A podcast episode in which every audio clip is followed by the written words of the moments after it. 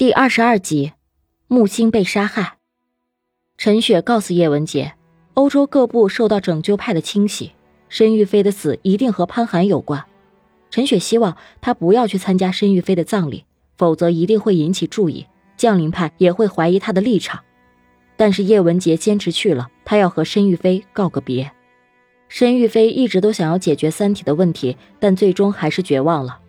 汪淼和史强都觉得有些可惜，早知道就应该去争取一下申玉飞。汪淼决定，他回去玩游戏，看看会不会有什么不一样的地方。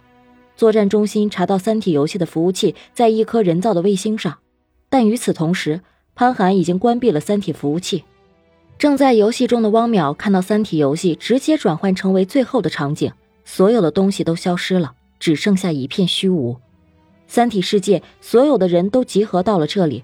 形成了三体星舰战队，他们已经到达了十分之一的光速，目的地就是地球。所有的人都高喊口号，寻找新的家园，那将是三体文明的新生。三体游戏结束了，最后提醒汪淼按照邮件的地址参加聚会。汪淼心里很郁闷，万万没有想到这三体是冲着地球来的，跟外星人打，我们就像透明人一样。三体距离我们有四光年，理论上讲四五十年就到了。但游戏里他却说需要几百年，汪淼有些想不通。但很可能我们在四十年后遭遇外星人的袭击，但最坏的结果，也许他们在四十年前就已经出发了，我们根本不知道他们是什么时候开始搬家的。常伟思告诉汪淼和史强，被抓的这些人基本都属于拯救派，降临派却主张人类毁灭，还有一小部分是幸存派。目前为止，没有发现他们和主的联系。但他们口中的统帅是最大的嫌疑。史强不愿意告诉木星 U 盘里的内容，这对他而言太危险了。潘寒再一次找到了木星，让他继续在国外报道新闻。史强已经开始怀疑这份资料是潘寒故意泄露给木星的。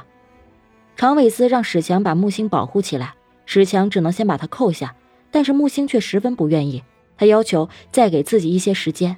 史强只能答应今天晚上十点见面交接。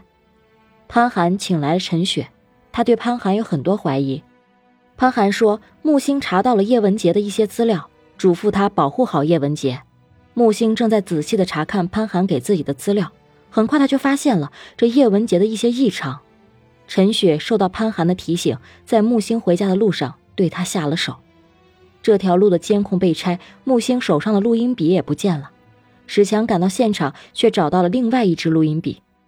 不爱喝咖啡的史强去了木星约好的咖啡厅，无限的苦涩在心底蔓延。史强反复的听着录音笔里的内容，木星最后提到了统帅，提到了清华。